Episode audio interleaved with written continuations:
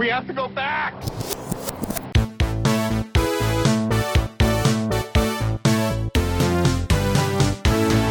Hello, everyone. Welcome back to the Flashback Flicks Retro Movie Podcast. I'm Ricky. I am Grayson. I am Iron Flicks. and we are reviewing the 2008 just piece of perfection, really, Iron Man. It all started here. It all started here. Now, yeah, it's cleaner. Yeah, I like cleaner. Uh, so, for those of you who don't know, um, this is a retro movie podcast where we like to look at movies of yesteryear and see how they hold up over time.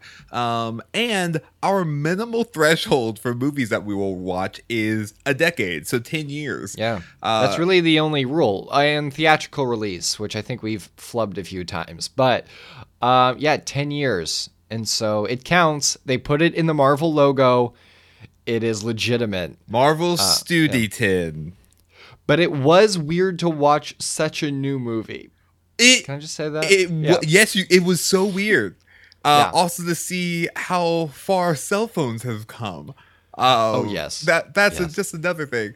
Uh, but yes, we are reviewing this movie because Avengers Endgame. I have my tickets. I don't know if I have a seat though. Um, I don't know if movie theaters do that same thing that airlines do, where they they sell you the ticket, but they count on you not making it. Uh, so I I'm definitely going to be watching it, and I, am so excited to look back at this movie.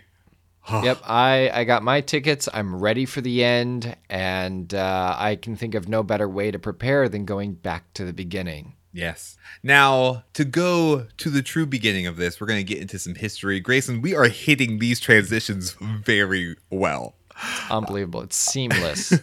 Let's go back earlier than 2008. Let's go back to 1996. Marvel Comics. 96, Space Jam is out. Everything's great for everyone except for Marvel Comics. See, Marvel Comics filed for Chapter 11 bankruptcy.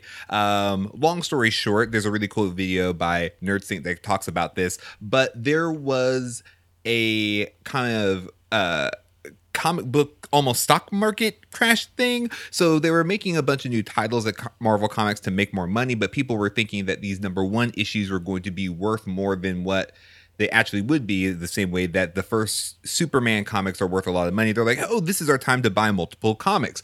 Well, basically, supply and demand, money stuff happened.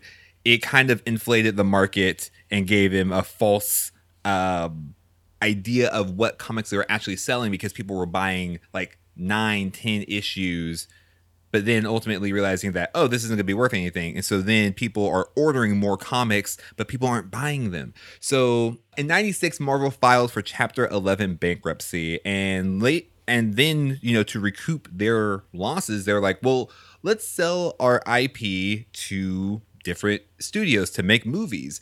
And they were realizing that you know it's the 90s superhero movies are making a lot of money.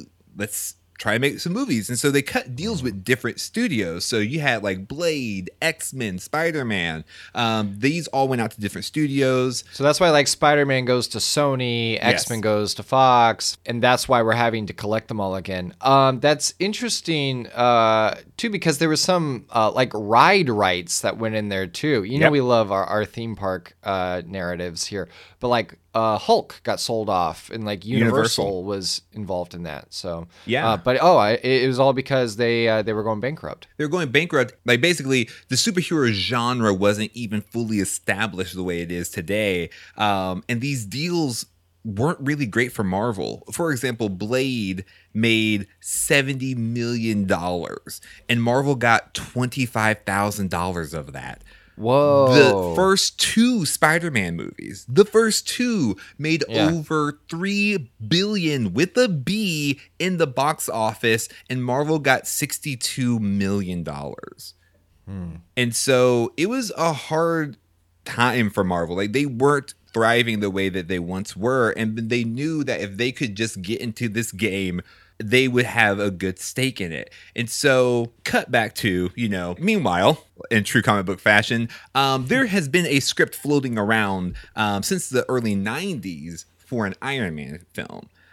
Originally, Stan Lee pitched the story for Iron Man to Fox. Uh, and they had Quentin Tarantino um, as the idea for the director, but basically with with Fox having too much, you know, money to roll in making X Men, um, and they basically ended up selling the rights to New Line Cinema, uh, and New Line Cinema kind of was trying to make a Iron Man film. They're like, oh, some of these other superhero movies are doing pretty good, but ultimately, uh, those rights also fell through, and around 2005, they were kind of up optioning trying to figure out what movie they wanted to make. And so they actually did a focus group uh, of different you know superhero characters to see all right so who is going to be like marvel's first movie? Like marvel do it in-house. They don't have to pay anyone else to use their own characters. They're going to make it. And the toy that tested the best was iron man. Interesting. It came down to the toy. yeah, because that's how they were going to make their money. Because they said if we can make some movies, we can make so much merchandise. Uh, in the Netflix series, The Toys That Made Us, I forget the actual math, but it's something like, yeah, the uh, Star Wars movies have made like a couple of billion dollars. The merchandise has made seven times that. It's like, Whoa. what? And so they knew that merchandising was the key. And so with, you know, a wing and a prayer, they decided to go forth and make their very first Iron Man under the Marvel Studio house and they put Kevin Feige at the helm of that ship.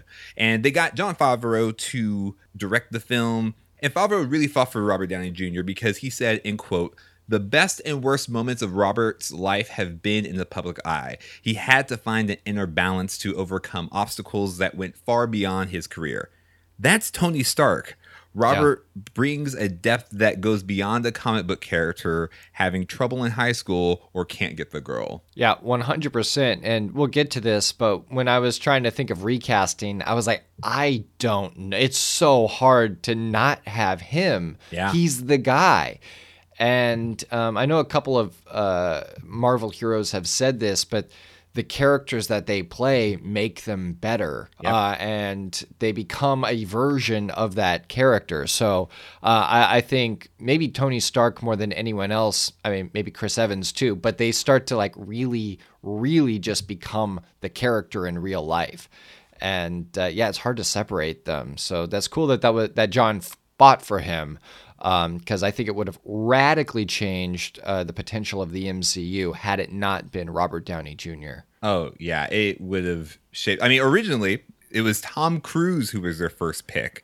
I've heard that. Yeah. And so that was like that was back when they were first kind of creating the movie. But like after Iron Man kind of got shuffled around through you know different studios, you know.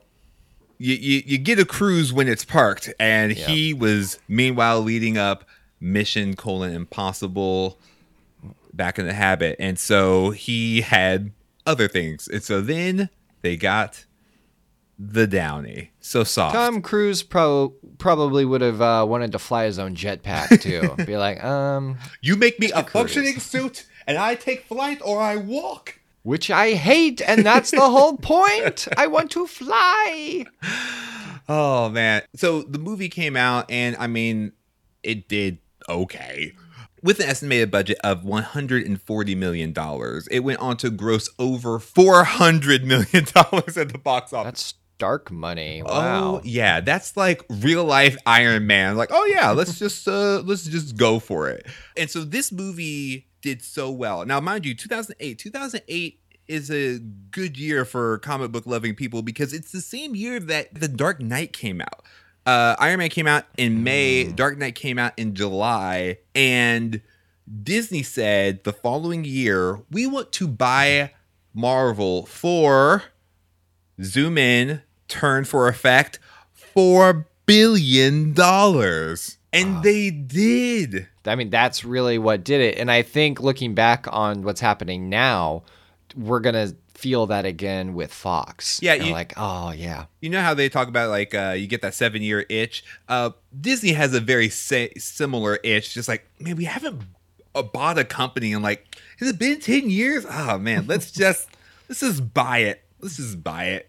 Um, and it it secured the idea that we would even get um, a Marvel Cinematic Universe. The idea for a multi movie interconnected universe was kind of new, uh, especially to be uh, achieved to this large of a scale in movies. I think someone I read an article somewhere where like the original cross movie interconnected universe that ever existed actually was with Universal Studios uh, and the oh, monsters. That's why yeah. they tried to come back with like the dark universe with the mummy because that was kind of the original um, you know interconnected movie universe uh, and they did go with tom cruise on that and they did they said we won't make this mistake again uh, and so that's what happened. So after Iron Man 2, um, that was really the solidifying um, movie that ensured that we would definitely get this idea fully realized. Because, fun fact,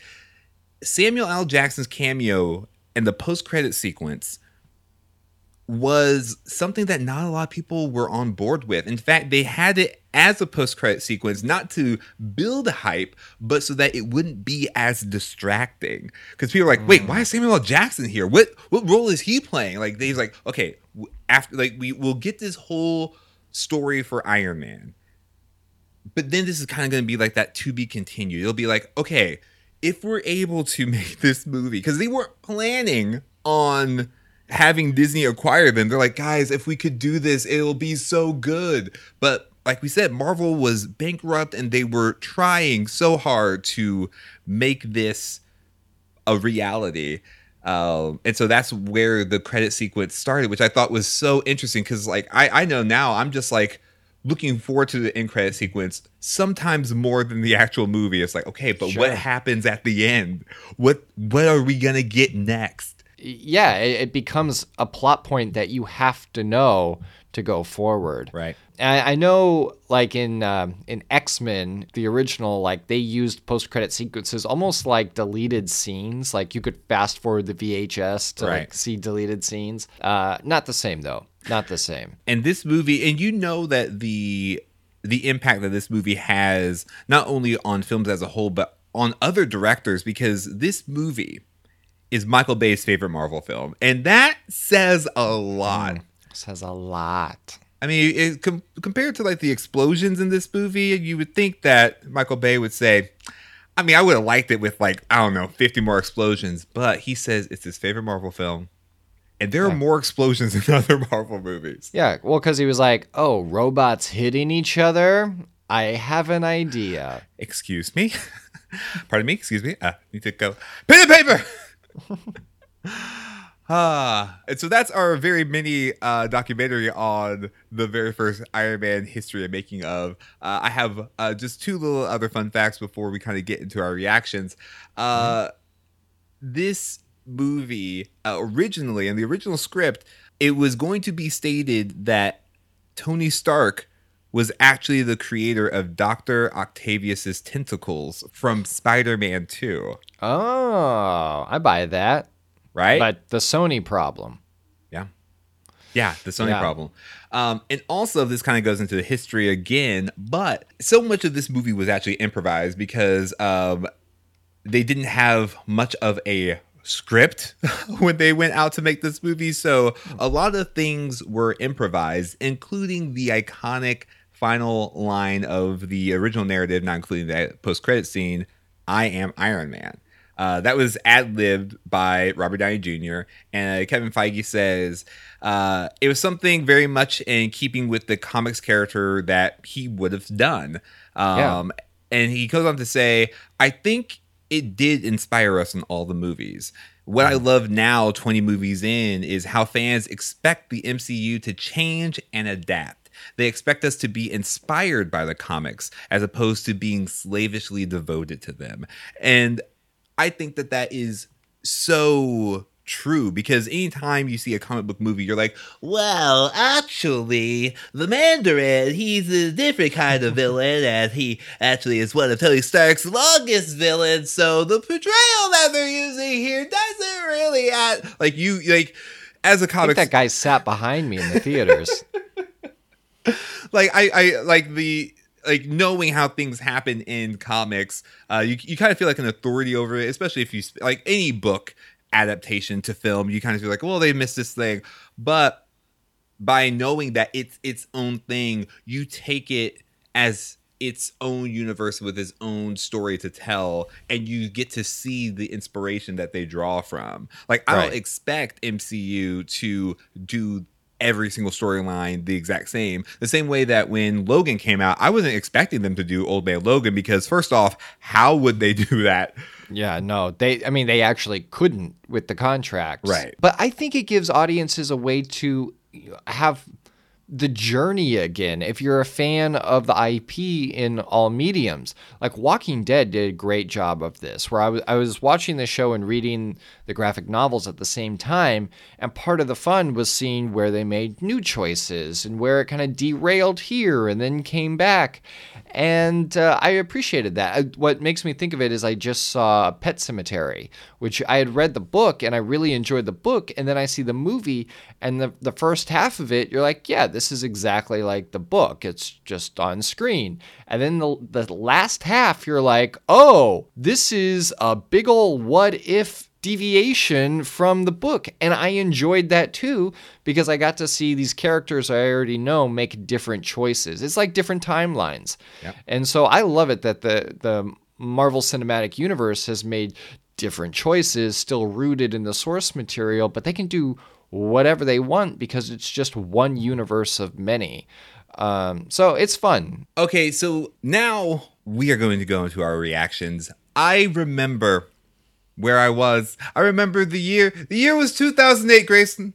Mm-hmm. I purchased my ticket because I had mm-hmm. remembered watching the Iron Man animated TV show uh, oh. that was playing around the same time as X Men, Spider Man TV shows. I remember, I always remember Tony Stark's little briefcase because his briefcase had the little Iron Man thing. So when Iron Man 2 came out and I saw that, I'm like, how? How is this happening? um, and I remember originally, like I I was very excited about the movie, but I, I have to admit, like the very first time I saw Iron Man, I wasn't like as hype as I was about Spider Man because Spider Man was my Marvel superhero. Like like they had they were already in process of making the movie I wanted to see the most in live action. So Iron Man was like, oh, okay, let's see what they got. Um, and I enjoyed it a lot. And I I wish I could even predict that they were going to do anything close to what they ended up doing uh, back then because I would have been way more hype. Because uh, I remember the movie I thought was going to beat Iron Man um, was Speed Racer because the live oh. action Speed Racer movie came out the same weekend and it got a tank missile to the Mach 5 by Iron Man because it just yeah. destroyed it. Yeah, I've had the privilege of seeing every MCU film in theaters, so brag. I definitely, yeah, definitely brag. I definitely saw this uh, when it first came out, and I really didn't know that much about Iron Man going into it. So I think I was discovering a lot of the character. And when you first watch it, if you know nothing about him, you're like, why is this guy likable? Why is this a guy that you would like build a story around? and uh, I mean they they answer all those questions because he there is proof that he has a heart and he's a character that needs to improve and and get better and kind of see the error of his ways and he's a very human character. I think it's a great character to start with if you are going to do a huge interconnected universe. Him and Cap really are the epitome of this, where they start out as just normal people who I mean, yet Tony is super rich, but like he has to have the suit to have the power, but he makes a ton of mistakes that he has to clean up. And then Cap similarly is like a guy with a lot of heart, but no ability, is given the ability, and then what does he do with it? Um, they're just very human stories. And so watching it back, I think that's what I could really appreciate. And uh, like the MCU to sustain it over all the films that that it's had it has to have really core themes. And it was cool watching it back. I i was able to pick up on a lot more of what those themes are.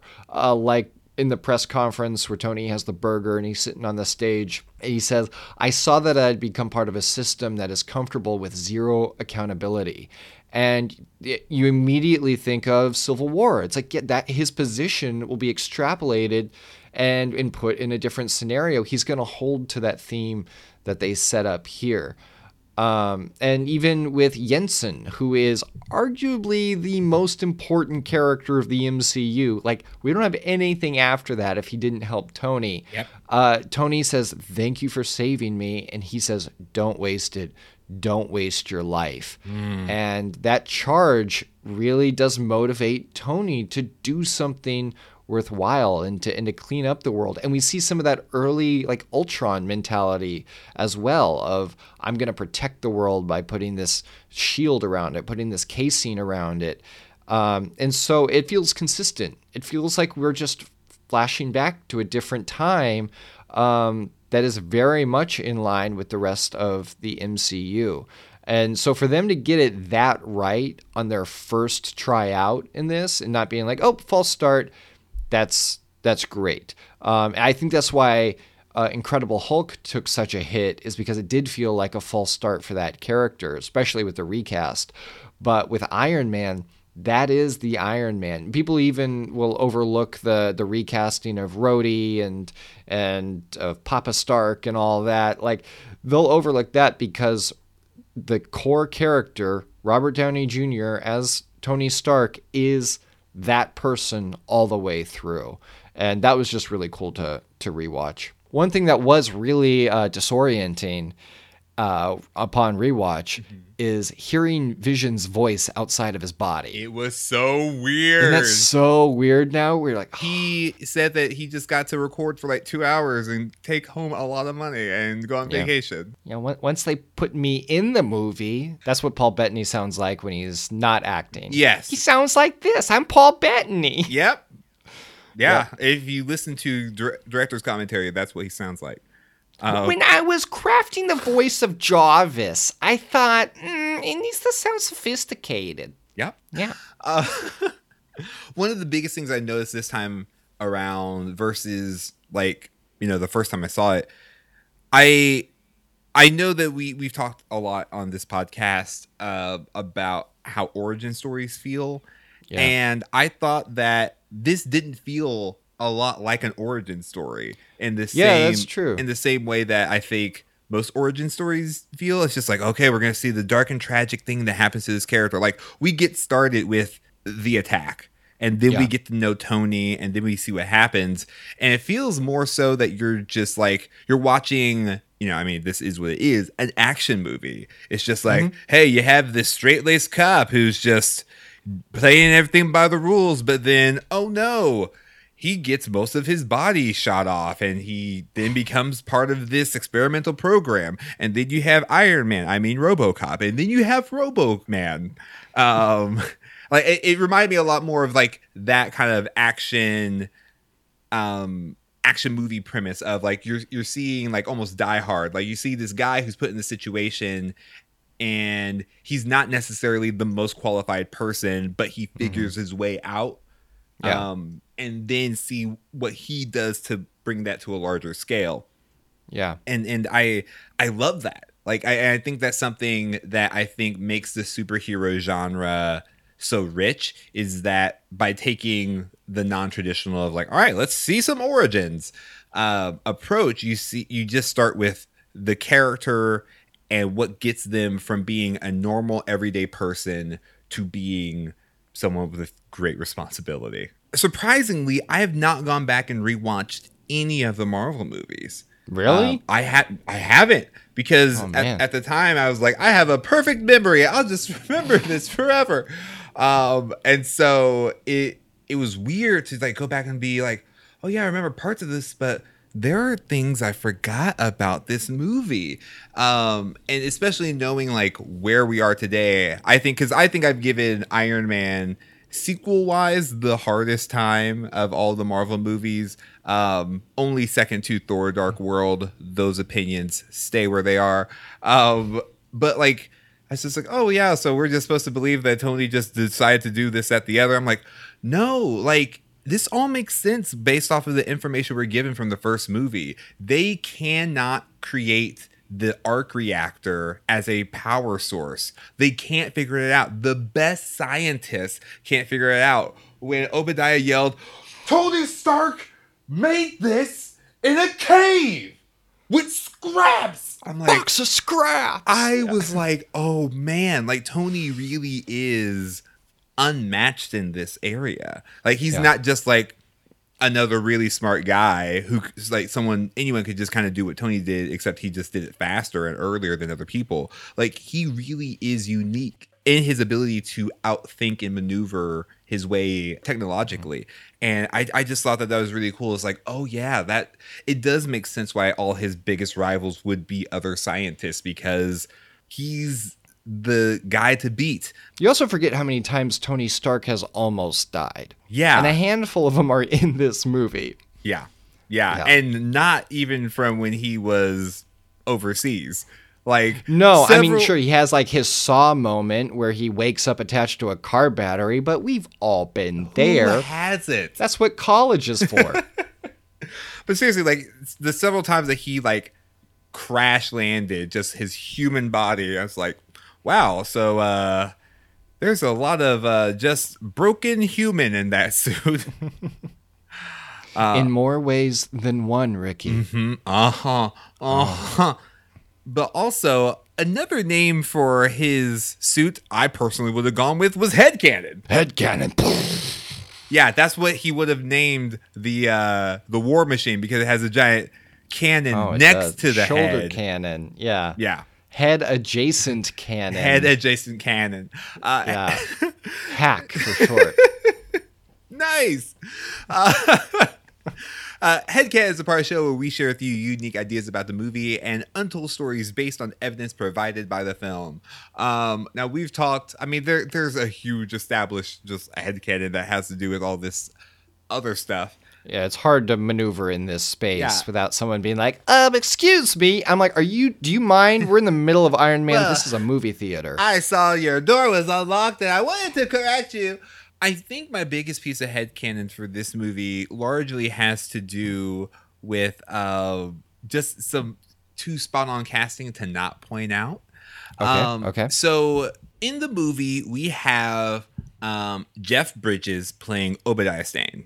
Yeah. Now, Jeff Bridges is such a great talent. We love seeing him in movies. Is that is Mm-hmm. that true, Grayson? oh, that is factual. good because I then realized that like wow this guy he he took over Stark Industries like for a while like way back in the day you know they talked about like being in the 80s remember the thing in 89 this that the other? Well uh it's so interesting to me that Jeff Bridges would be working in technology in the 80s uh and Obadiah Stane I don't know about you but that sounds like a made up name.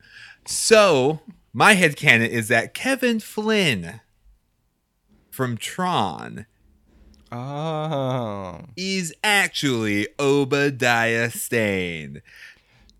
got it. Tron in 60 seconds. the one and the same. Now, largely, what this would do is ruin all of uh, Tron uh, fully loaded, sorry, Legacy, which would come out just two years later. Um, and so the way I fix that is that um, Obadiah Stane doesn't actually die. Um, Oh, okay. and that he he basically sees the errors of his ways and goes back into the game that he had long forgotten about um, and Yeah. then rewrote the memory of everyone to make his story hold up there we go headcanon fixed it Got it. listen i've made headcanon out of less so Oh, that. Oh, we both have. Yeah. no, we're we're the MacGyvers of head cannon. i've cannon. made headcanon in a cave with, with a box of scraps. My head canon, um, and I, this is I'm really going out on a limb with this one, but it's that this first Iron Man movie secretly takes place in a different reality from the rest of the MCU, and we just don't know it yet, uh, which explains why Rhodey looks different, why Mr. Stark looks different, Papa Stark is different, and in this reality, different from Iron Man 2, Whiplash is not a villain, he is the pilot that was kind of went toe to toe with him uh, in one of those first altercations, and uh, that version of Whiplash becomes uh, an Iron Man villain. So just small little differences, small little differences, but very difficult to do headcanon in the MCU space. It's so difficult. Like there, very, there's very just difficult. so much like like when Marvel is doing its own head headcanon and saying, yeah, so that kid in Iron Man 2, yep, that's Peter Parker. It's just like, you can't even, how? You, how? It's just like, because right. some people thought it and we said, okay. It's like, yeah. All right, so it's it's whatever they want it to be. All right, now is time for us to do one of the hardest things I've, I've ever thought that we'd have to do, and uh, the the lifetime of the show. We are challenged to assemble the greatest actors of our time to create a recast and remake. recast, remake. If this movie were to be made today, who would you cast? What would the storyline be? And I'm going to use my recast remake with this. So, if Iron Man were to be remade, uh, they would do something along the lines of what happens in comics very often. Oftentimes in comics, you will have multiple titles or versions of uh, the same character. Uh, I'm most familiar with.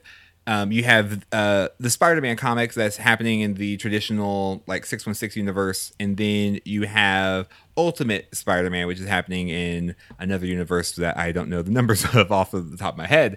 Um, but the ma- the major Marvel continuity happens in Earth 616, and then everything else kind of happens um, in different pockets of universes. So, like for example, in the main Spider-Man comic, Peter Parker is Spider-Man, and the Ultimate comics, it was Miles Morales. Now, I know there have been different events that have happened that have merged the Earths together, this, at the other. but I'm just giving you an example. So I think that they would make the Invincible Iron Man. That's another one of the titles that Iron Man has um, mm-hmm. and their origins are just slightly different um, but the characters are more or less the same at the heart um, at the stark i should have said yeah so this one um, i would actually love to see what iron man would look like with tony stark being younger um, okay. almost basically uh, making him almost like Peter Parker's age. Like, what if Peter Parker became Iron uh, Man oh, instead? So, like we see him in Civil War with the barf technology. Yes. Got it. Yeah. And so he he starts out young and tries to make the suit, but like basically we we grow up with Tony Stark. Um, and that way, you know, merchandising like kids are like, yeah, I want to be like Iron Man. And there's actually a um a, short-lived animated TV show right after um, the first Iron Man movie came out, um, and I want to say it was Iron Man Armored Adventures, um, and it was a really really fun TV show. It's basically about Tony Stark's son who found an Iron Man suit left behind by his dad, Papa Stark. So yes, it was called the Armored Adventures. That's better than the Amored Adventures, and you go on all of Tony Stark's dates with him. Yeah, so this uh, basically I'd, I'd follow that, uh, where it's it's a teenage Tony Stark battles evil with his revolutionary power armor technology, um, and so I, I that's, that's, the main thing that I do. I, I age him down, um, and I would cast everyone's favorite Maze Runner, um, Dylan O'Brien. I, I know he's getting up there in age, but he he has such such a baby face, um, and I think that he would do a really good young Tony Stark. I like that. Yeah, I like that. I recasted this current film with current actors. I think for Tony Stark because we talked so much about how the personality of Robert Downey Jr. seems to be there on and and off screen. Um, I think similarly, you could do that with Brad Pitt. I just think he would be a very compelling Iron Man and have that kind of uh, swagger about him that Tony Stark shows in this movie. It also would have been interesting if we could have brought Brad Pitt over to the Incredible Hulk movie when Edward Norton was there and do a Fight Club reunion. Yeah. Uh, but that, that, that would have been fun. But alas. Then for Pepper Potts, I had Bryce Dallas Howard think she would be good. Very nice. Um, I don't know the age difference there, but don't overthink it. mini segment.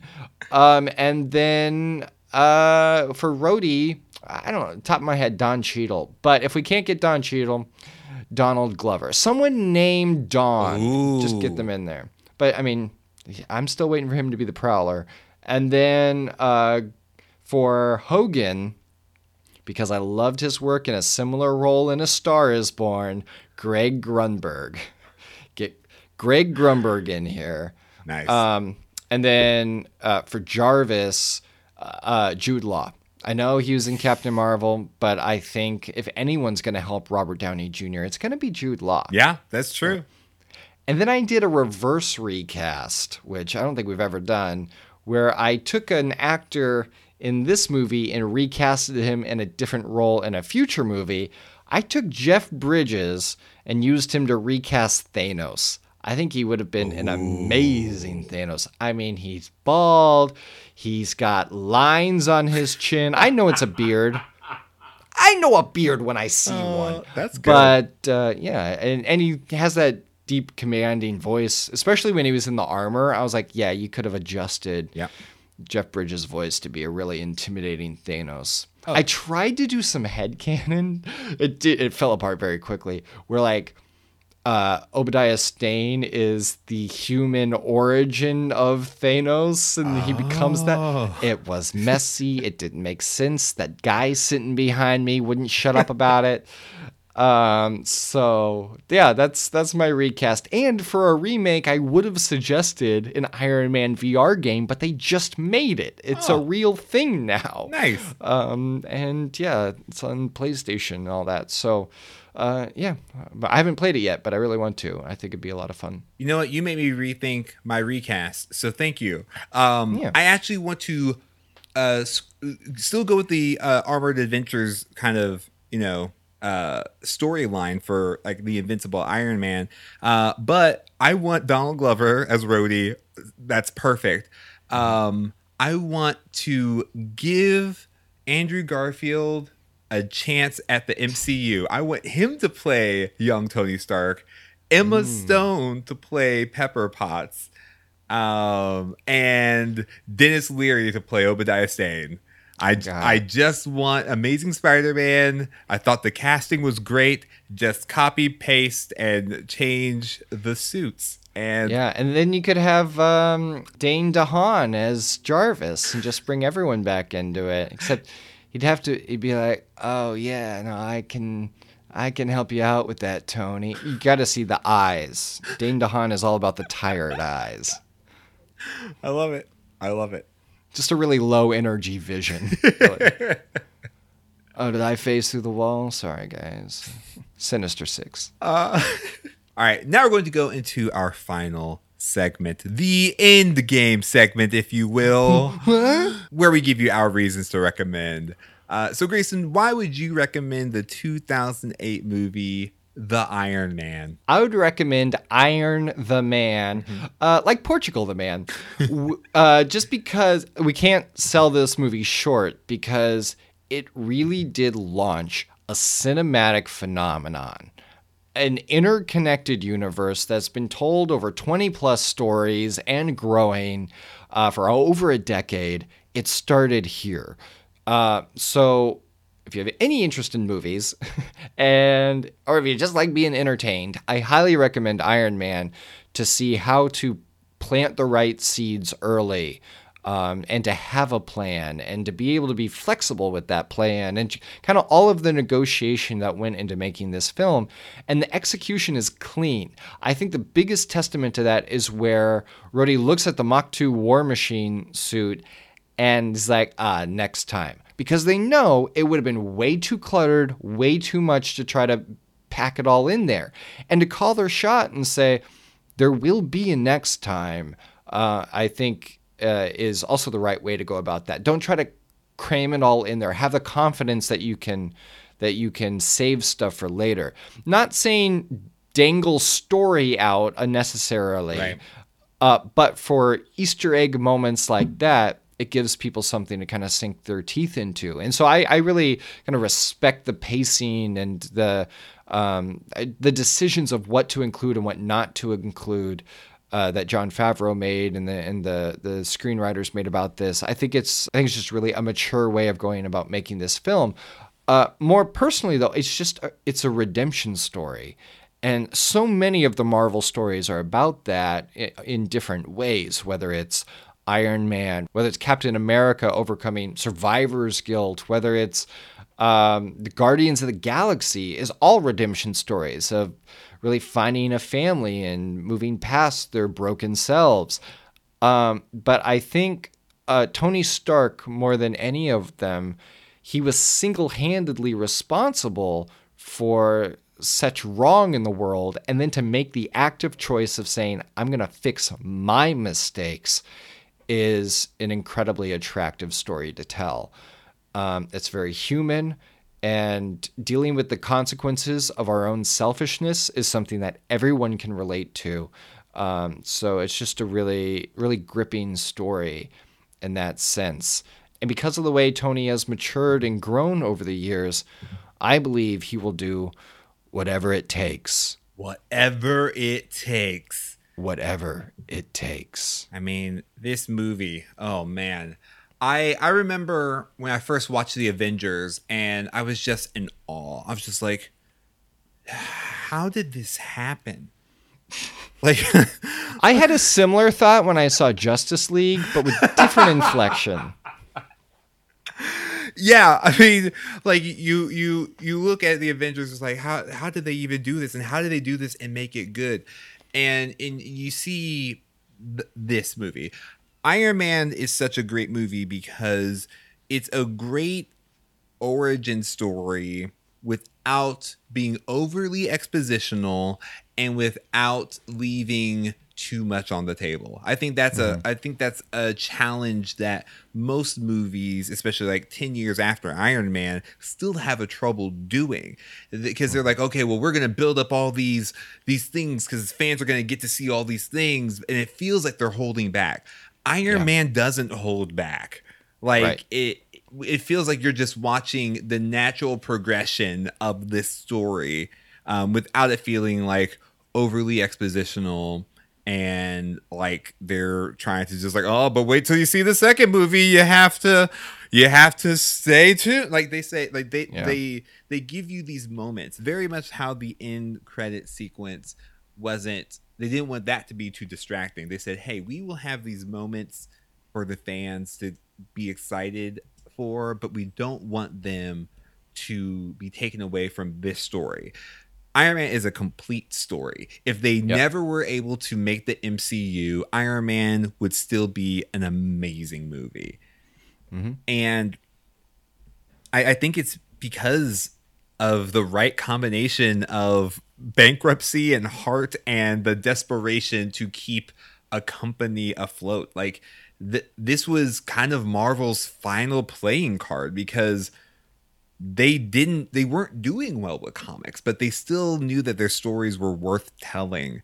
And iron man gave us such an amazing story to start this 20 plus movie cinematic universe that allows us to see that you know heroes are born every day whether it be out of circumstance or trial by fire. Like and and there are different heroes that you know can rise up from the most unlikely of places and even you will believe a man made of iron has a heart heroes aren't always born sometimes they're made that was the was that the that I just made it up. No, Grace, I'm pretty sure that's the tagline for Iron. oh, is it? and that is our review of the 2008 movie Iron Man. There's a space in between the two. I had to learn that the hard way. Uh, Ironman. Ironman. Henry Ironman? I'm Henry Ironman. From high school? So let us know what you remember about watching Iron Man uh, on Twitter, Instagram, and Facebook, and all the places we are at Flashback Flicks. And it would help this show a lot that this is the podcast worth avenging, worth assembling, worth creating um, and being listened to uh, by giving us a rating and review on your podcasting platform of choice. on a scale of one to five marks. Like one, like still pretty impressive. Um, like, yeah, a box of scraps. box of scraps. Uh, I really want that to be our new opening. It's just, just like I said, we have to go back to a box of scraps. A box of scraps. Uh, yeah. Let's say what you think of the podcast, and because we will be uh, watching Endgame and probably you know figuring out what we're going to be doing for the rest of our life for at least a week. Uh, we are going to take next week off, but be sure to tune in next next time right here on the Flashback Flicks Retro Movie Podcast. Until then, remember to be kind and rewind.